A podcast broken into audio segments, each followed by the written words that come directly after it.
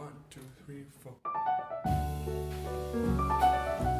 Cinematographer Manuel Billeter has worked across a variety of iconic and groundbreaking shows and films, including Jessica Jones, Luke Cage, Iron Fist, Law and Order, Person of Interest, Orange is the New Black, Lawless, and Alfonso Cuarón's Y tu Mama Tambien. Most recently, he has been director of photography on the HBO Max series The Gilded Age, starring Carrie Coon and Christine Baranski, and Netflix's Inventing Anna, starring Julia Garner.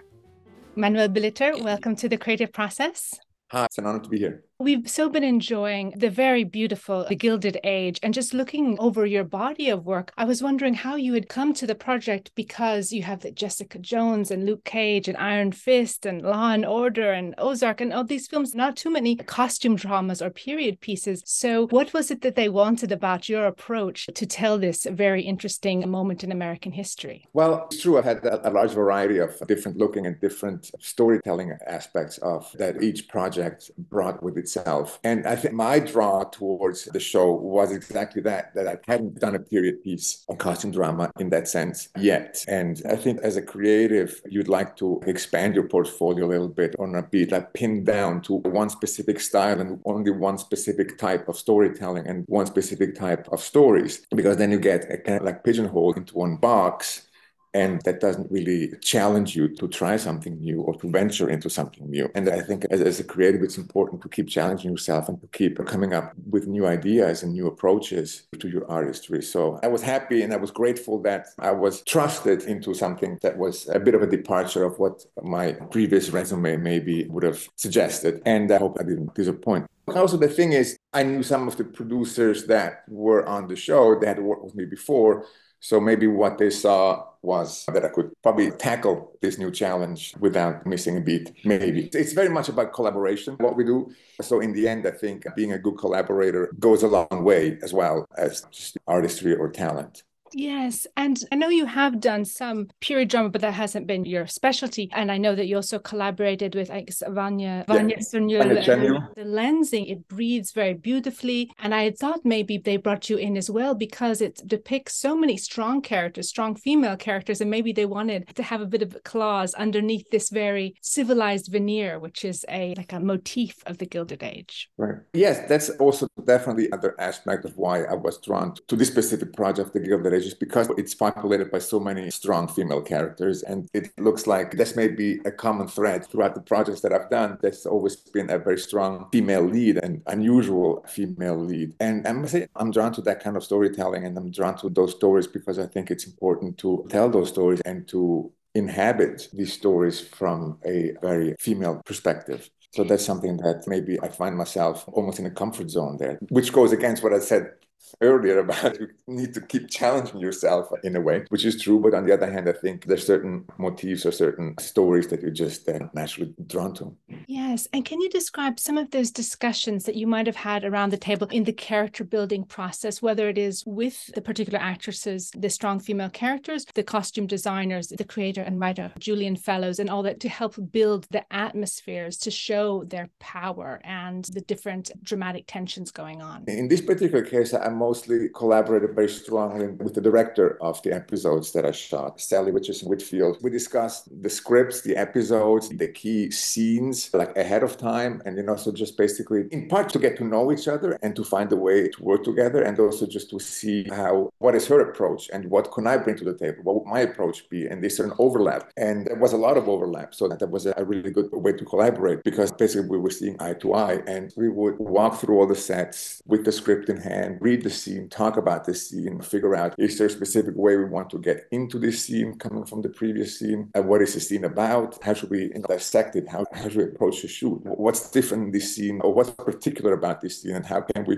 visually bring it to the fore? How can we enhance the storytelling visually by movement or lack of movement or what, what kind of lenses? What kind, is it long lens? Is it wide lens? But we always wanted to put the characters front and center. That was like an overriding motif throughout the show and throughout all episodes is to to really get into the perspective of whoever seen it was really about. Yes, there's a beautiful choreography and the camera work, and we get to experience in the audience. I'm actually not sure if this is one of your episodes when we see the uh, electric light for the first time, the right. magic of that. So the changing of the light, which goes from what's always soft throughout, but maybe just go a little bit into the light and the whole setting and how you recreate this New York with these beautiful houses, that whole architecture of it that we want to go back to this time, and then we understand it's not a fairy tale. The specific magic moment of the electric lighting, that wasn't my episode, but it was. It's obviously a feast for any cinematographer to be able to do something like that. Yeah, very early on in our discussions, we did mention, look, this the lighting is done by gas, gas and, and candles and oil lamps. So none of those sources actually are really especially bright. But we didn't want to create a world that was dark and dim, even though naturally it would have been like that. But we didn't want to create something gloomy in that sense because darkness, uh, you know, very quickly can descend into that.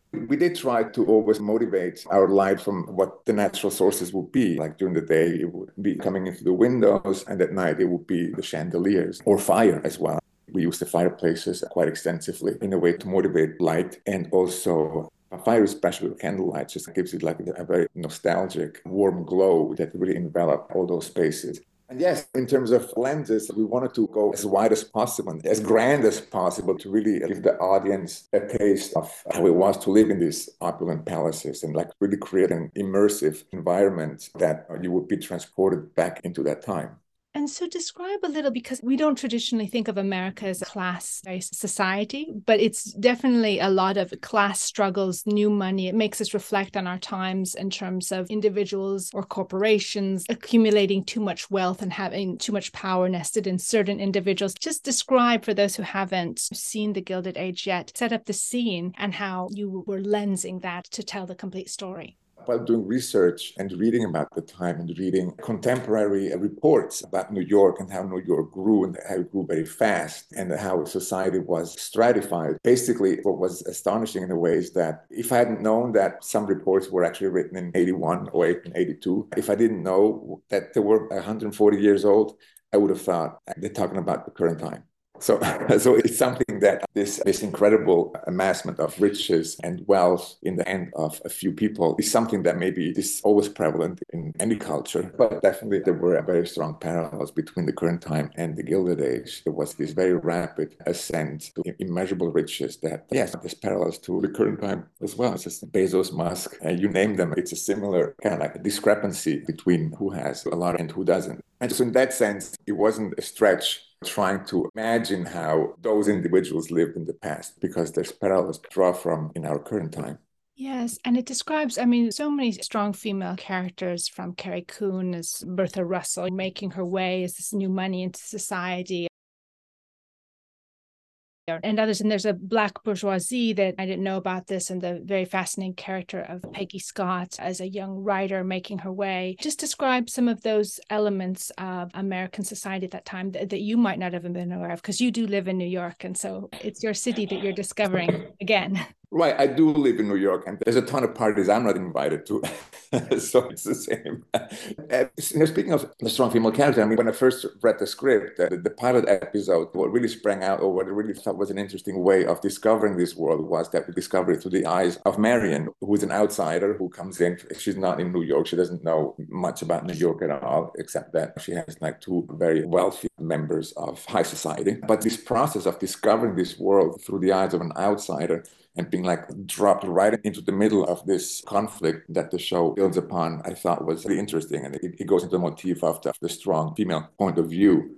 I don't know if you're the type of cinematographer who also likes to be behind the camera. It seemed like with some of your previous work, there's an immense amount of choreography in terms of the fight scene. So, how uh-huh. involved were you in this project to get the emotion in handling the camera or advising your camera operators? Yes, the camera is my tool of choice. It's what I've been given to express what needs to be expressed and what needs to be told. So I'm definitely very particular about composition or lens choices or camera placement. Both Vanja and I really like working with our camera operator, Oliver Carey, who's got a brilliant and a brilliant mind. And he's always able to make suggestions to make something better than I would have thought or I would have seen because sometimes I'm just busy and just lighting something and then it gives him time that he always looks and finds a way to enhance what we set out to do in the first place. So I quite heavily rely on his creativity and his artistry and his input basically to help me. Again, it's a matter of collaboration and the collaboration that goes between many departments and many different individuals. And having somebody like that, like Oliver in your corner really gives you a lot of peace of mind because you know you're in good hands.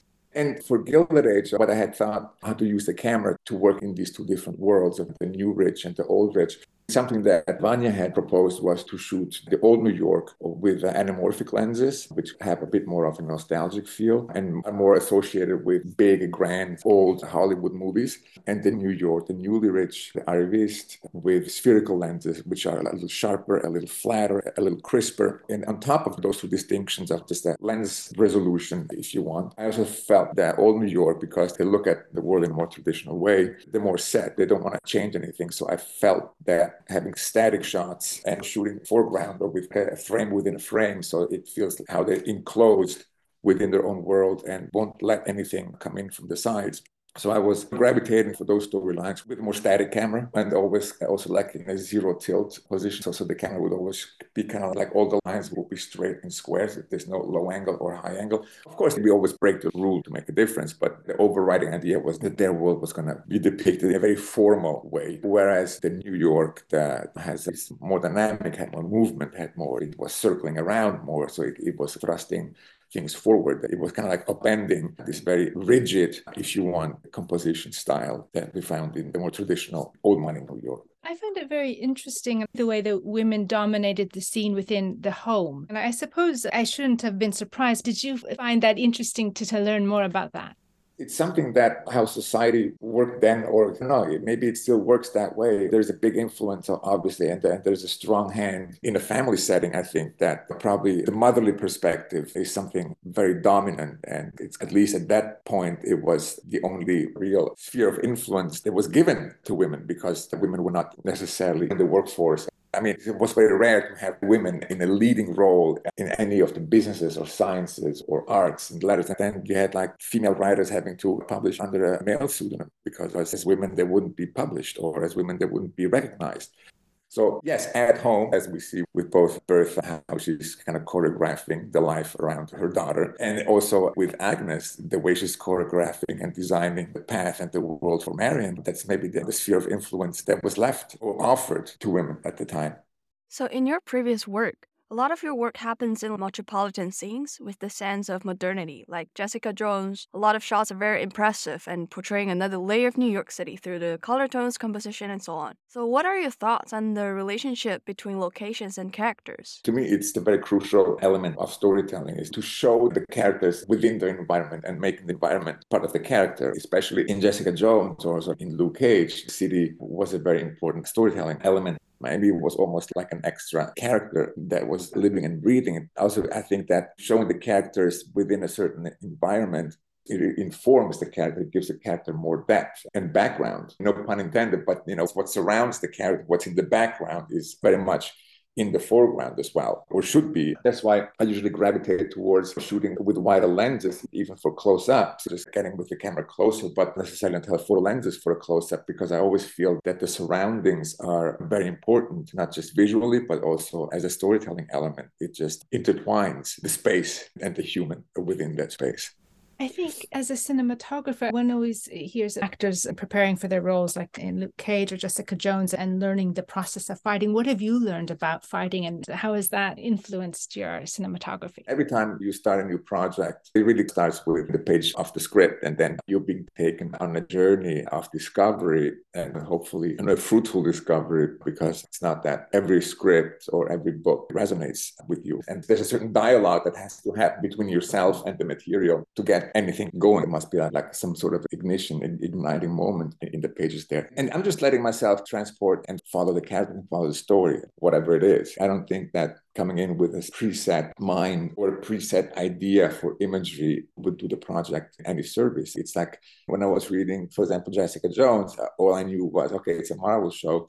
So I had a certain genre in mind, or I had a certain story in mind that I thought I knew from Marvel projects And I was very surprised how different it was and how grounded it was and how broken it was and how moody it was. It's like in the pages and how flawed in a way these characters. They were complex characters that it's not just about a superhero saving the world at the end of the day, but it was much more of a struggle that all of these actors carried within themselves. And psychologically, I find that much more interesting to show this tension that inhabits the characters. So I think that I learn as I go and I kind of follow what is given um, on, on a page. I always regard the script as a blueprint where, uh, you know, just at first you just read what's on the page, you read the story, you just get to know these people. And then only when you read it the second and third time, I really start thinking about imagery and approach and what would be an appropriate way to tackle the story at hand visually. It's, so it's a learning process. So that's maybe what I mentioned at the beginning about challenge that one should always be open to seek and to approach. In creating something, I think it's very much about a dialogue about between the material at hand and yourself and your collaborators. There's so many different creative minds behind any of these projects, the writer, director, production designer. It takes a village and I'm happy to, to be part of this village. And I wonder how you also, with all the action scenes and the fight director, and you spoke about Jessica Jones and conveying a sense of humor and complexity. She's not invincible. Right. She's definitely, how do you convey all of that and how do you choreograph that really? Well, when it comes to fight scenes, and they are kind of fun to shoot because it is, in a way, a bit of a dance between camera and the characters. Again, there's specialists out there that know more about choreography than I would ever know, or, or, that suggest a way to shoot a fight scene, for example. And oftentimes the director comes with their underlying idea of how they would want to depict a certain fight or certain moment, and or a moment like that. Maybe we think, well, it would be best if there were no cuts, if it's just like one continuous shot and then the fight choreographer, the stunt person, the stunt coordinator come up with a solution that doesn't necessitate a cut uh, necessarily. It's just a different approach of how do you want this fight, for example, or this, uh, this sequence, how, how, do you want it to feel? How do you want to bring the audience into this? And there's always many different ways how to do it, but you always have to be on the lookout for the way that best serves the story and best immerses and invites the audience into into this world. And I remember like a long time ago when I was operating the camera and uh, I was and fight scenes were kind of interesting because it requires a lot of from yourself like some physical fitness, but also you really have to be on your toes and it requires a high level of concentration to get it all in camera in a compelling and evocative way. Yes, and I was just speaking yesterday with Abby Ajayi, who wrote the Shonda Rhimes series for yeah, Inventing yeah, Anna beautifully, Julia Garner, and you directed episodes worked on that. And I couldn't help but think of comparisons between the Gilded Age. It's not the same thing, but Anna very much someone, well, con woman, but inventing herself, whether it's true or not, but putting on the appearances to make that climb. Did you make some of those comparisons, and what was your approach for that? There is a comparison to be made, of course. In the case of Anna Delvey, it was a pretense, and maybe in the Gilded Age, there's this push towards a pretense as well, where like the new rich people, I know, unlike Anna Delvey, that character, she was faking it, but these people are the real deal. But still, they want to strive for more. They want to conquer more, something that they don't have, and they want to get some sort of recognition that they don't have yet, or that they have to scheme about in order to achieve it. And no, there's clearly some parallels. I mean, on one hand, obviously, there's the world that it's set in, and it's the world of riches and of success, if you want to use this term in this um, connection right now. But there is that, you know, the world of luxury, definitely. It was something that for the Inventing Anna, the Shonda Rhimes uh, series, for the two episodes that I shot, I wanted to visually, as best as possible, just seeing the characters in, in that world and how they move about it. I was just enjoying, it was kind of like a flashback to it as well. I was just enjoying season two of, of The White Lotus. Even season one is kind of set in that higher echelon of money people. And I think on that show as well, it depicts the world that these people move about in a very interesting and compelling way. This is an approach of trying to make the most of depicting those worlds and creating an immersive atmosphere. There's always been the fascination with, in the end, maybe aristocracy or just people that live beyond what your means are. And there's something fascinating about it. Another one would be a succession, but that's very in a very different way, in a way where it's uh, almost nothing really about those characters. But Gilded Age is different in, in, that sense. It doesn't have that sort of cynicism that oftentimes uh, comes to play in stories like this. I know you hadn't directed extensively on Ozark, but on the note of Julia Garner, it seems thematically linked to money and its underbelly and where does it come from, the things we do to survive and maintain power. Yeah, true. That show starts, it's all about money. Episode one, season one, it's all about money and how our relationship or Americans' relationship with money and having enough or not having enough. There's always uh, sort of worry about it. And Julia, she's just a wonderful kind of person to work with because she just transforms so radically depending on what the show is. It's an honor to be able to witness such transformation and such dedication and with ease. But there's this really this marvel that I encounter every time I witness a performance like that. And she's just one example, but it's just the way actors can turn on and off a character in between takes, for example. It's something that I find fascinating how you can give all of yourself into a role and into a character and make it work and live it and or pretend live it. It's kind of a privilege to be privy of witnessing transformations like that. I have the highest respect for actors who embark in that journey and take risks, you know, while doing so, especially. Yes, you've certainly lent some immense talents. One of my favorite films is Y tu mamá también, and I know you were in the editorial process. It's a masterpiece. The simplicity of the storytelling. It's not the big sets, but what was packed into that. Right. I still look back very fondly at that because it was one of my very first projects I worked on. And I kind of stumbled upon it by, well, one necessity. Yeah, I got to pay rent in New York. It was just a, an amazing privilege, again, to be able to work with such incredible talent. What at the time I thought was great for me was that I was able to see all of the cinematographers' work. And Emmanuel Lubezki was and is an artist that I highly respect. And so being able to kind of sit front row after the fact, I wasn't on set, I was just an editor editorial department, but I could look at dailies, I could look at rushes, I could look at deleted scenes, and I could study the way it was shot. And then later on, sit in during the coloring process when he was in town for a day and he took, he took time off another job to come in and work in color grading. And just being able to be in that room was incredible because it just introduced me to something that I could, in a way, only dream of. And the film is great. The film it really spoke to me. Just the way it was told, the way it was basically speaking about so many different things, so many different aspects of society, so many universal truths if you want, without really speaking about them. There's no exposition at all about it. It's just we have this narration of life in a way, or these comments about life, and they open up so many depths of history, of culture, of the characters, and kind of just mentions it and then leaves it up to you to fill in the blanks or to imagine or to import it with, with a deeper meaning. And I thought that was as a storytelling device, as a narrative, a concept, I found that incredibly uh, important or incredibly uh, fascinating to not necessarily spell everything out, but to leave enough room of interpretation for, for the audience. But I don't think that the audience necessarily is better served having everything explained and everything presented on a platter just in tiny, small little bites that are easily digestible. I think it's actually, it creates a much more immersive discourse if you leave certain things unspoken, but you mention them and then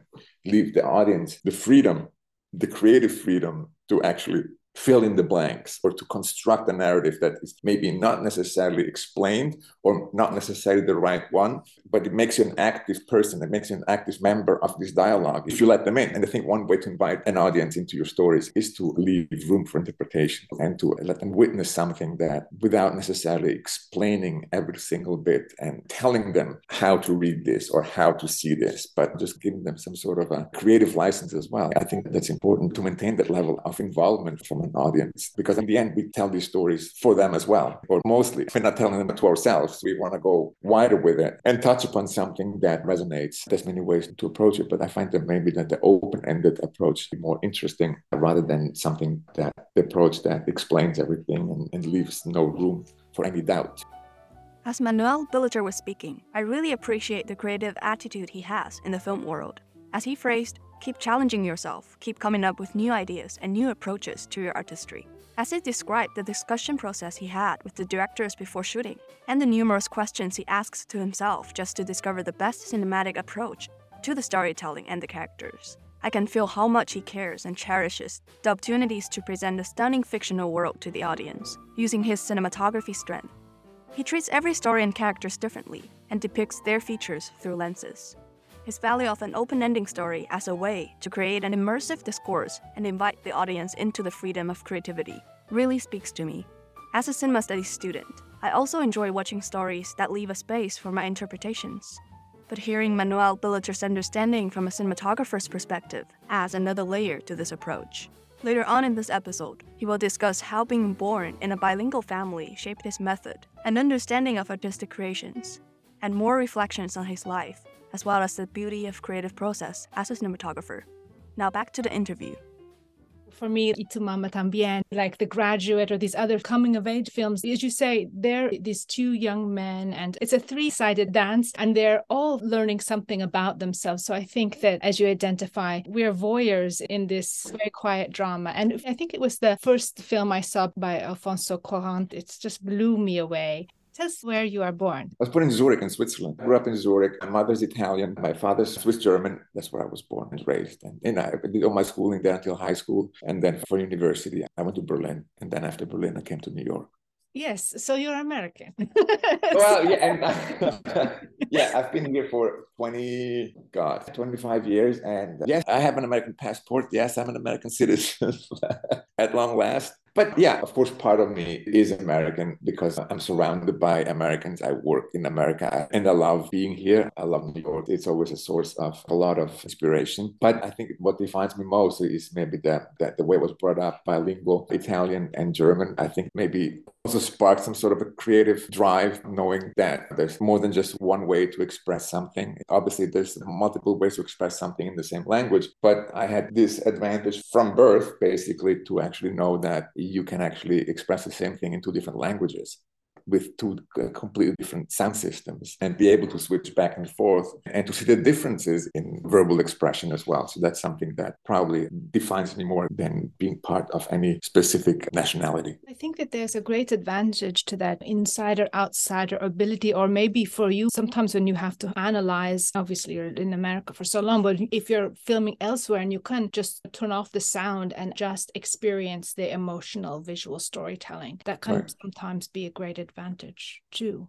True. It's an interesting concept about putting inside and outside and how images, in a way, are what I'm looking into to achieve with an image is always something emotional in the end or something evocative. And they can be by the tried saying like a, a, picture says more than a thousand words or which yes there is an immediacy of what if you look at something that can be incredibly evocative and that cannot necessarily put in words. On the other hand, when I work, I never not listen to the dialogue that the actors are performing because I find that actually my images they look different if I hear what people are saying. All of a sudden, it gives an image a much more, I don't know, a much more three-dimensional reality. It just gives it, it gives it an extra layer of significance that I don't want to shut off. I know some cinematographers, they just prefer to not be bothered at all about what's going on sound-wise. I'm a firm believer that the dialogue and or the lack of dialogue is actually extremely powerful and helps enhance the images. Then there's another element that sadly isn't, or only extremely rarely is available on set while we are making these images, the music and the rhythm. I always find that what I do, that cinematography,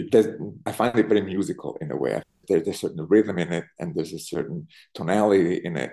Just the way it has this it deals with the same temporal continuum. I always feel that there's a strong parallel and a synthesis between music and cinematography.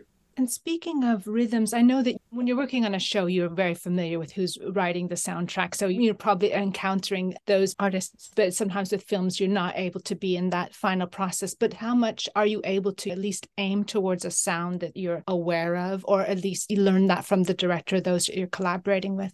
Most of the time it's a surprise when I see what kind of music or what kind of sounds are being added to a scene. And I always feel very flattered when I hear the music to it and just to see that uh, someone's creation actually added so much to the depth of the images that we created. I find that I'm, I'm eternally grateful when I make this discovery sometimes we do know on a certain project, okay, this song is going to be playing in this, or it's this theme that, or sometimes the director even says, no, think such and such for this, for this move. Just, I'm going to put something in the vein of a specific artist or singer or musician. And so that gives me a guide how to marry these two temporal elements of, for example, the camera move that I know should match the music and vice versa. But again, and it comes back to the aspect of collaboration and of all these different aspects, and all these different creations, kind of like building each other up towards something bigger and grander and more powerful than you would have thought, or that would be possible if you're just by yourself. And in terms of collaborators or teachers that were important to you, either those that you collaborated with directly or learned from, or in history that you said, "Wow, that's how you do that. How I wish I could do that. How could I do that?" Maybe in history, what I think brought me on made me want to pursue a film. What started my fascination with film and cinema was, was definitely Fellini and Antonioni and, and Bertolucci and the masters, if you want, that kind of make you dream, make you just go to a movie theater, go enter this space and just have a communal experience, you know, looking at the screen and just being completely immersed and experiencing stories or experiencing things that make you understand life more or make you maybe understand life less and creates a dialogue between you and, and, and the rest of the world that's maybe some mentors that I didn't know that would just spark this interest and, this fascination with it. After that, obviously, there's a, the collaboration with our Alfonso Cuaron was incredibly important and, and I learned a lot. I carry a lot of that in me, undeniably. But then I also had the, the very good fortune of working as a camera assistant and as a camera operator with other uh, cinematographers that so I learned a lot from them and they, became mentors in a way. And it was kind of like a fortunate path into becoming a cinematographer myself